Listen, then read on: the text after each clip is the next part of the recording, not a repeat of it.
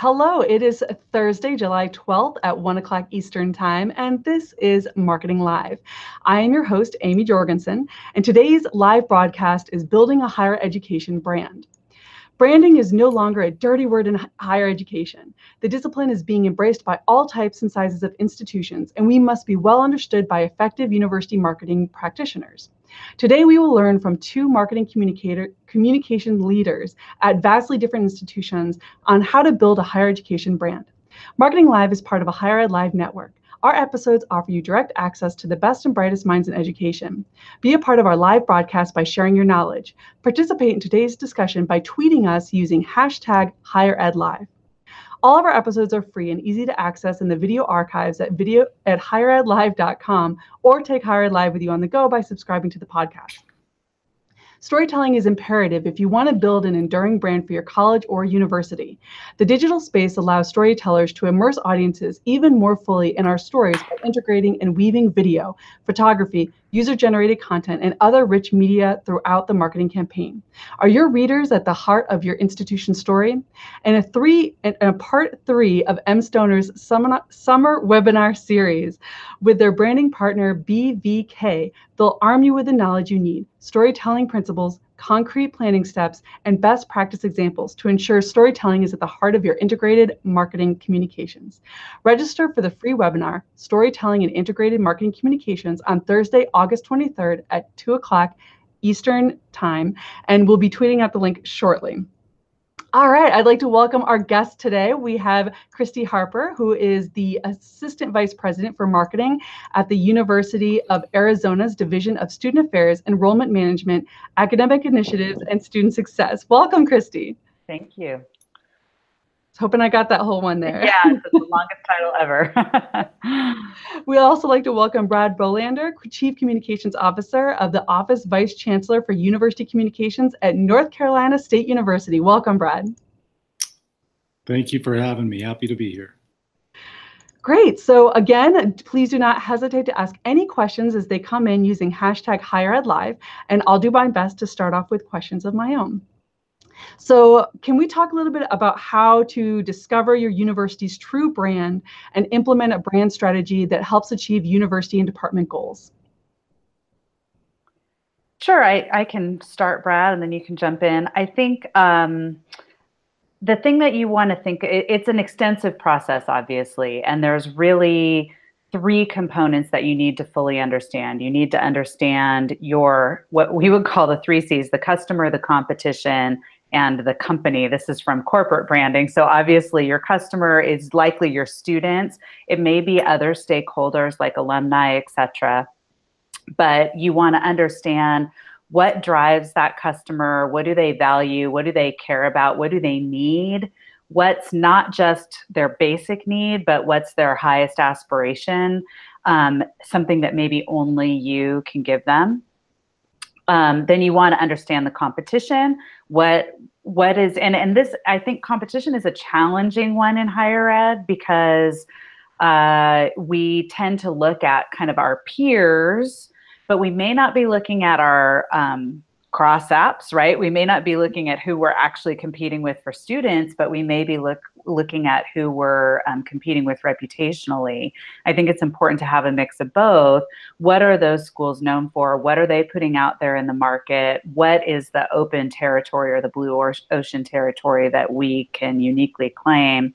And then third is what do we have going for us? What's the truth about us? What are we known as today? What do we aspire to be known as in the future? And how do we get there? And then you kind of create this Venn diagram of all those findings that hopefully reveals a sweet spot in the middle that allows you to have your brand positioning territory.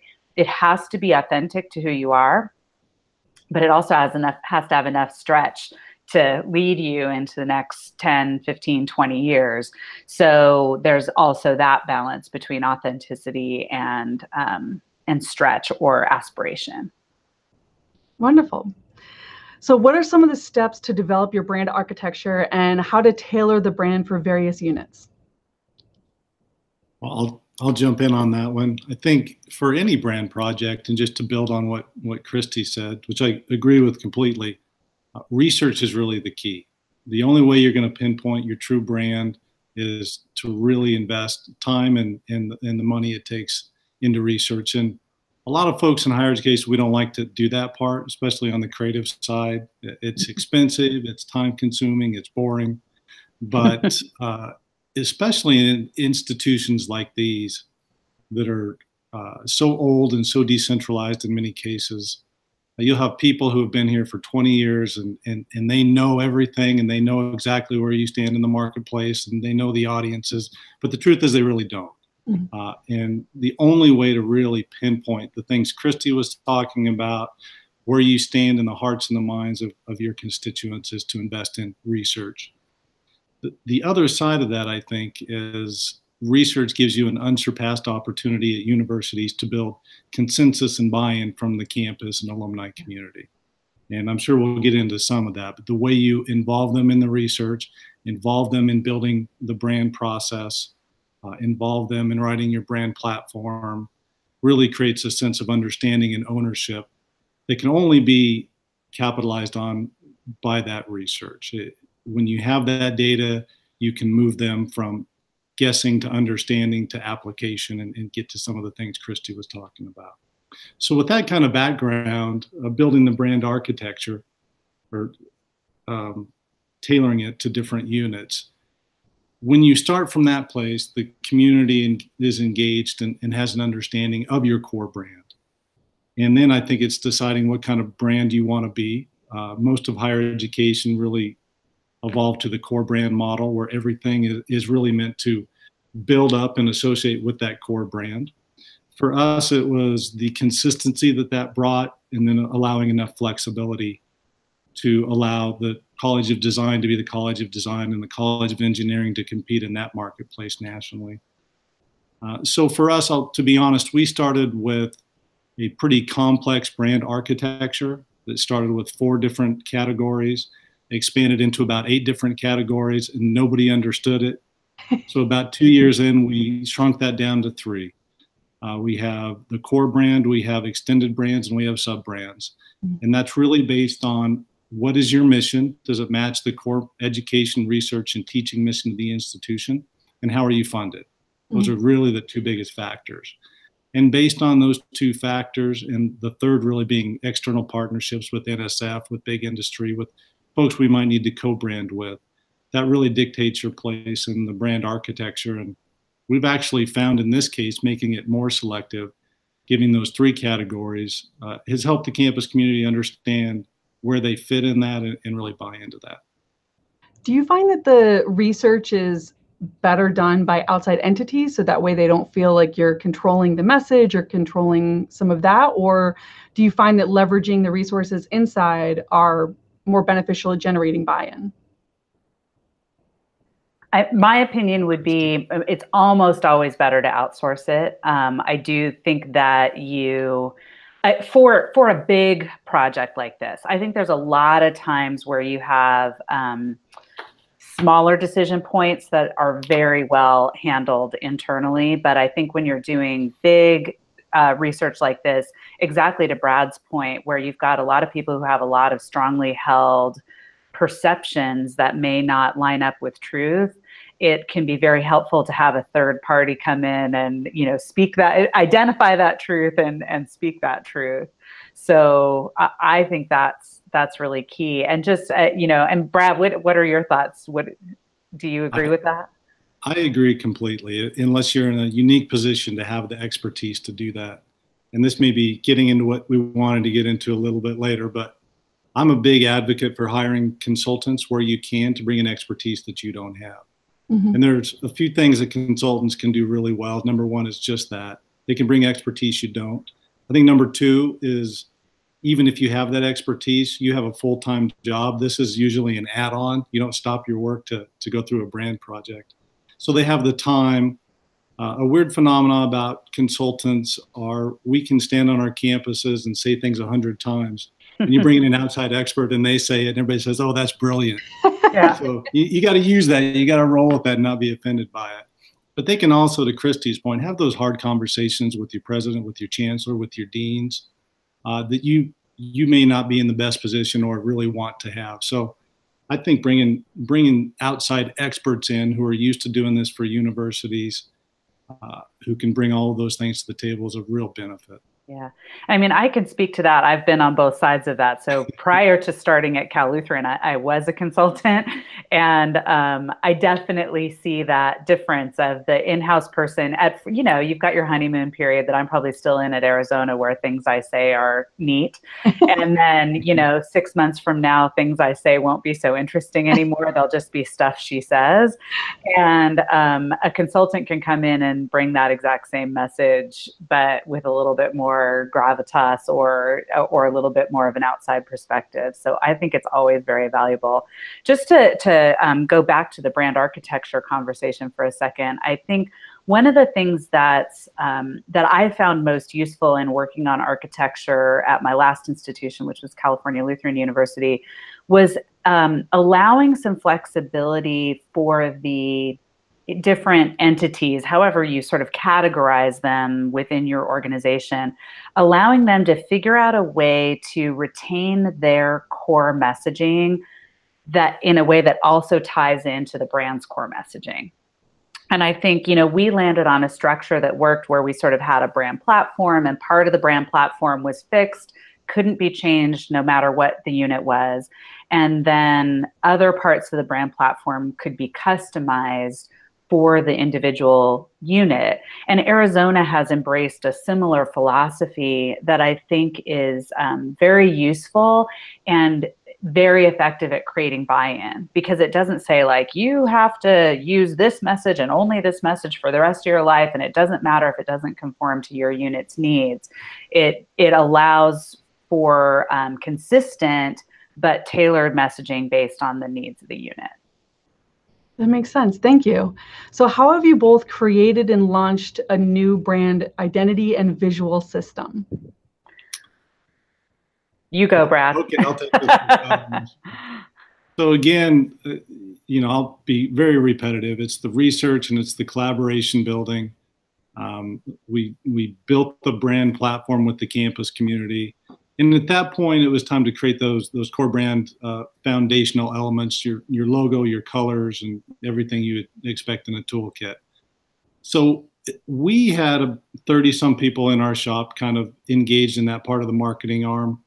At the time we're a campus of 35,000 uh, 10,000 employees and we knew that the four or five of us heavily engaged to that point. Were not enough to really roll this thing out. So our creative director at the time, uh, Tim Jones, who's now at Beloit College, um, he really had a great idea. Let's spend some time really engaging our team in this process. So we had the designers go and do research about logos, about fonts, about colors. You know, we had the content folks really look at research around language and match up the elements to what we really found in the research in, in the brand platform. And then we did something that was unique in my experience. We took a, several weeks internally and we would get together with our entire team once a month or once a week and we would give them real assignments. Uh, go out and create an ad for the College of Textiles around this. Go out and write some copy for the College of, of Management around this, or go do this with design. Come back, critique it, they'd have to present it, they'd critique it, we'd mix up the, the teams for the next week, we'd put designers with news people, with web people.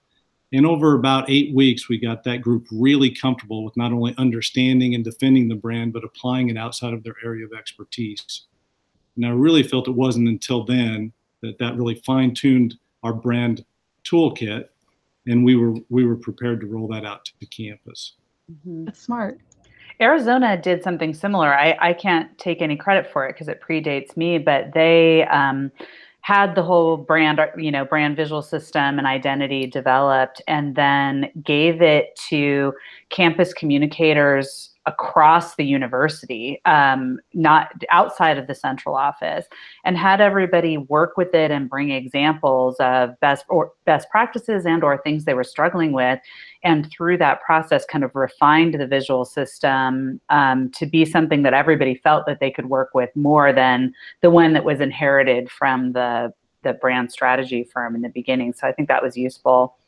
um, at Cal Lutheran, I was responsible for um, for creating a new brand identity for both the master brand, the university at large, and athletics. And um, actually had a failed attempt the first time because we were trying to find one identity that would work for both entities and we just couldn't get there. Um, we couldn't find one that coaches and deans agreed to.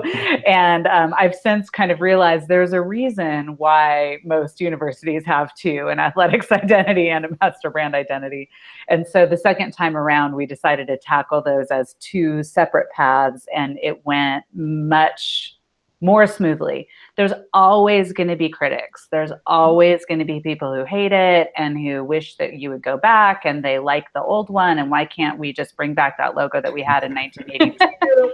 and you know, there's always going to be that, and you have to have kind of the and your and your president and your board have to have the intestinal fortitude to kind of weather all of that. Uh, that that was another kind of key move that we made when we were launching both identities, but it was particularly pertinent with the athletics identity is I made sure that we had a vote from the board of regents saying we approve this identity. Mm-hmm. So that when we launched it and a donor freaked out or whatever, there was kind of no going back. The regents had blessed it. And that took a lot of the heat off of the launch. You know, it, it, it, we had some you know the expected squawking but it went away pretty quickly because it had already been fully endorsed by leadership and people realized like no amount of squawking is going to change it I love, so what was your mascot with the squawking was it a bird Oh no, no, no! I'm just I'm just saying. I I call people who criti-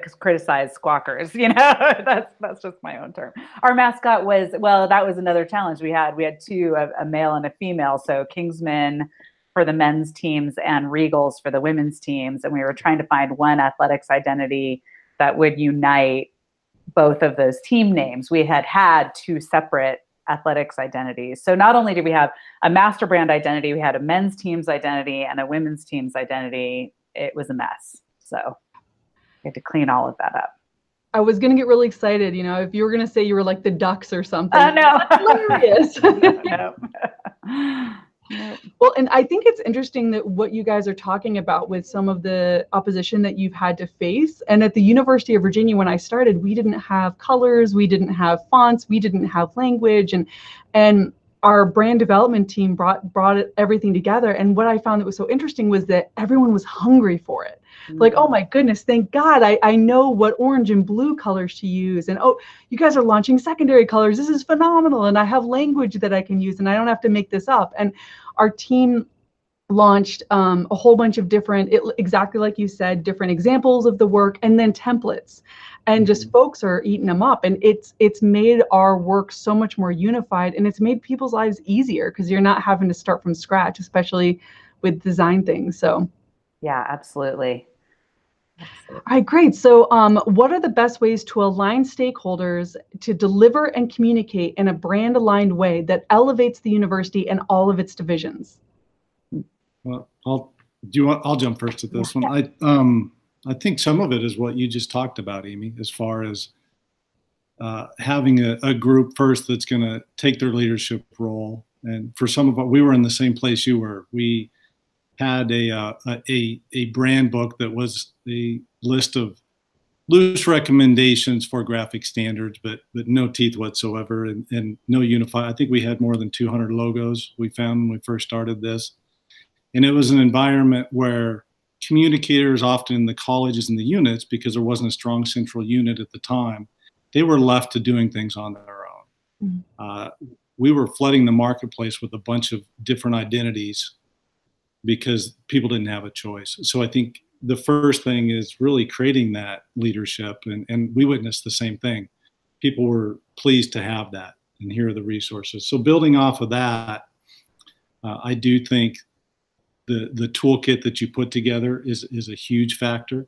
Uh, we did ours completely online for that purpose to continually get feedback from the campus community what's working what's not let's continue to adjust it and creating tons and tons of downloadable templates, web templates, PowerPoint templates, research poster templates, uh, creating several centrally funded platforms for the campus community. We created a, a digital magazine platform, for example, and HTML editing software that people can come and load their stuff, and we'll do a quick edit. And are you sending out in Bronto or, or another platform? Uh, from a content perspective, we created a central tool we call the AP Wire, which is, I'm sure, against trademark law, but it's just our internal name. But it works the same way. We share content across the colleges and the central unit, on brand content we put on there, they put on there, and it just allows people to share really uh, good content that will elevate the institution. And then we've found just a lot through creating partnerships. Mm-hmm. There's probably three to four times as many communicators outside of Central than we have inside. But we meet we meet uh, quarterly with all campus communicators, 150 or so folks. But we meet monthly with the lead communicators, and that's where we really invest our time.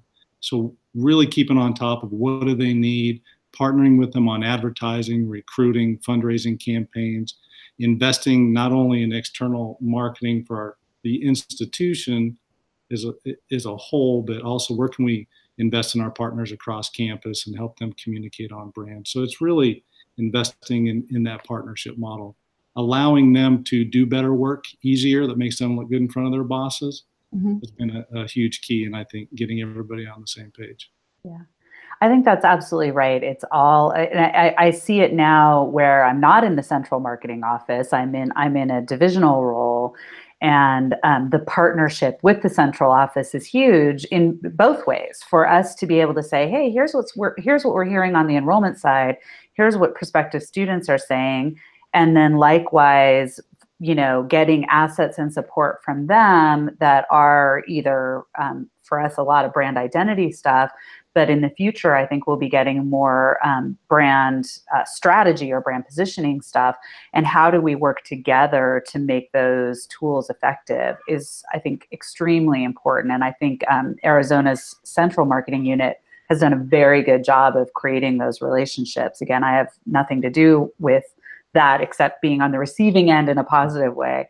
Um, so I think that's very important I also think you cannot look anymore. It used to be in the old days, you would print the brand book, you would give it to everyone, and you would say, here's the rules, it's locked and loaded, and it wouldn't change until the next brand identity project in 15 years. Mm-hmm. And it, we just can't do that anymore. And that that's an old fashioned way of looking at brand strategy, but or brand identity. But a lot of institutions still look at it that way. And I think the more evolved organizations, whether corporate or in higher ed, are looking at them as bendable and flexible and a starting point. You know, um, you're not going to mess with the core logo Mm-hmm. But what, you know, even even lockups, you know, we're having a conversation right now about we had a, a lockup system where we would put the division first and the the brand, the university second. And it's actually not really working that well. And so we're trying to get like, can we flip it? And you know, all of that is a conversation, and all of that is what's going to work best for the stakeholder to get the information that they need. So, um, I, having come through the brand strategy world in my earlier days, we never would have looked at a brand stra- a brand identity system as flexible until probably you know the early 2000s, and then it just started to evolve. And now I think they're they've got to be really flexible, or you're just going to have rebellion. Yeah, I totally agree with that. Although I will say I saw a logo and we're big on the rotunda here. I don't know if I even have a little rotunda with me, but it's this rotunda. And so they had each of the different pillars and of course the bottom. And at the top, instead of it just being an arch, uh, it was a brain and it was oh yeah no. and i thought so funny. And they're like we can't use this. I'm like but it's kind of brilliant. Like, i agree. It's totally off brand but it's really funny. Yeah. we have one of those too amy. We have a bell tower that's our most iconic world war uh, one memorial bell tower. It's reserved for the most special occasions and someone created a logo where it was a rocket ship launching out of the ground. Yeah. that's really cool but no the best one I ever saw was Cal Lutheran's old identity was like a, a circle sunburst, and the Taekwondo club had drawn a fist punching through the sunburst and legitimately wanted to use it like they were serious. so everybody's got their creative takes and yeah. and though i mean that's where i would say yeah no, you don't mess with it. it like you can't redraw the the logo but it is fun to see what people come up with That's great. So, how can we create tools and strategies that are easy for units to produce professional on brand communications? I think, Brad, you're the master on this one. Oh, well, I think it's kind of repetitive. Um, really getting engaged with what the campus community needs. Uh, we did that originally during the brand process, the brand research, and, and developing the platform. Uh, we do that monthly at our meetings with lead communicators. I try to meet at least annually with the deans, and we have talks about resources. So it's it's understanding the needs of the campus and investing in those things that are going to make the biggest difference, uh, both from a visual and a message perspective. And then I think it's continually looking for ways to partner together. You know, we have grown from that because that's been effective to talking about what resources do you need our team currently houses 14 shared positions with colleges and units on campus where they sit with us and they're funded at least partially or entirely through one or two different colleges that'll share a position. And that has gone so far to really enhance the brand on our campus. It, it it's had resource impacts that we expected, but it's had content and visual impacts just because those people are sitting with the main team that the colleges and and and we are, are very pleased with that are elevating the brand. So it's really looking for where can we add value wherever possible. Mm-hmm. Yeah, I, I mean, I, I, think it's that again, it's that communication and collaboration, examples, um, templates.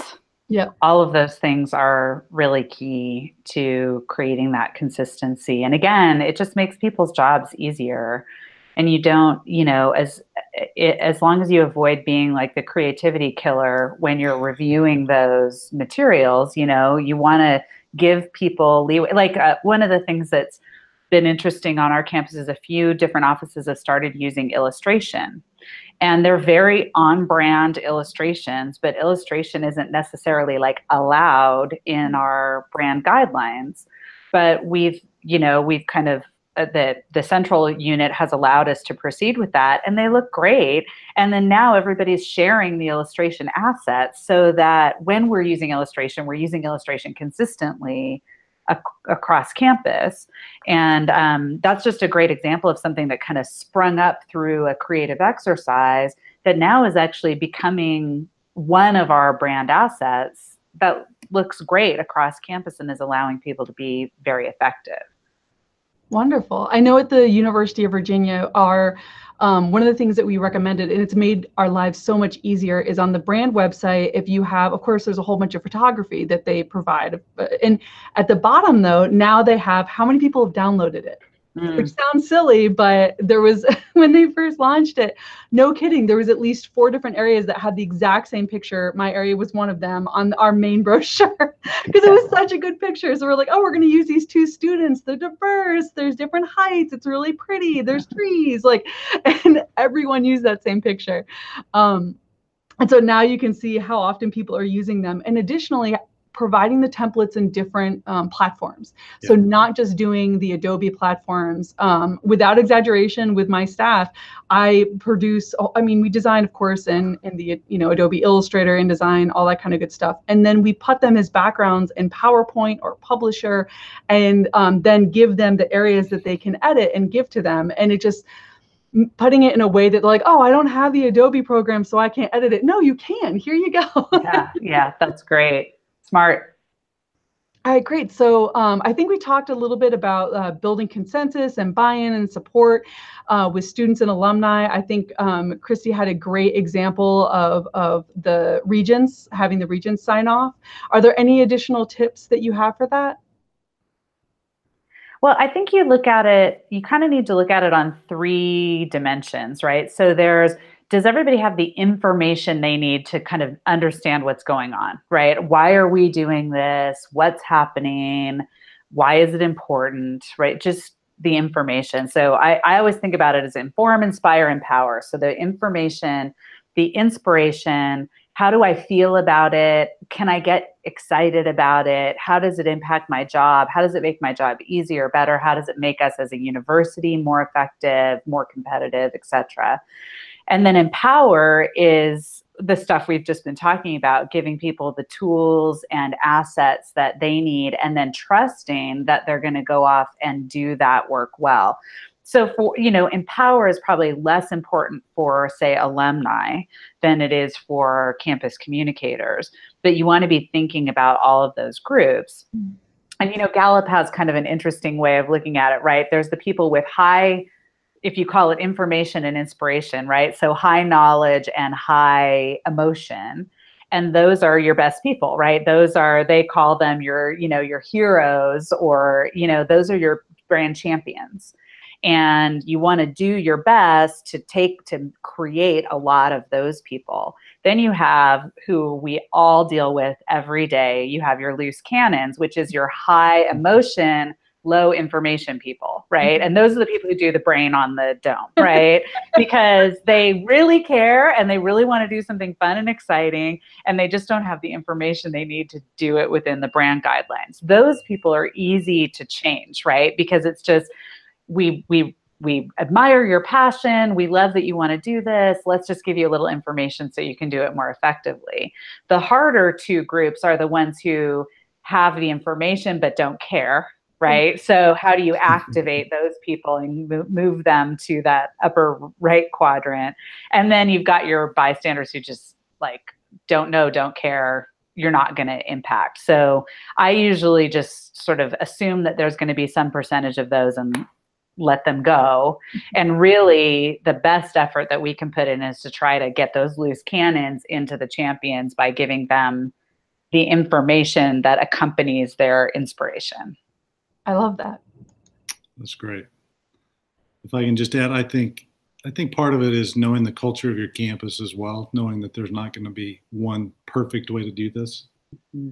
but over communication. Mm-hmm. Uh, Christy talked about the importance of, of communicating uh, in that process, and fortunately, we own the communications channels on our campuses, and we have access to them. And for us, I know it was, I don't know how many dozens of presentations that I did and that we did before explaining people to people why this was important in higher education, how it was going to improve things, what we were doing, what we found, what was next. And I think leadership is critical in that. Whoever's around that cabinet table, that leadership table, every meeting, just bringing a little bit of information in. Here's what we're doing. Here's why. Here's the success we're having. I know, at least in, in my experience, we are so focused on the potential and what could be that we are always looking ahead, communicating about the next thing. But we need to we need to demonstrate our success to leadership more often, and especially if branding is new to your campus, that is so critical. And it's effective. It's just front of mind. Let them know what you're doing, show them how it's working, and helping them achieve the strategic goals of the institution. Uh, when that that leadership buy-in makes all the difference. When your chancellor president stands up speaks the brand language says this is important people fall in line. Mm-hmm. yeah i think you're totally right. So in a, a different direction when do we need to involve an agency and how can we best work with them when we do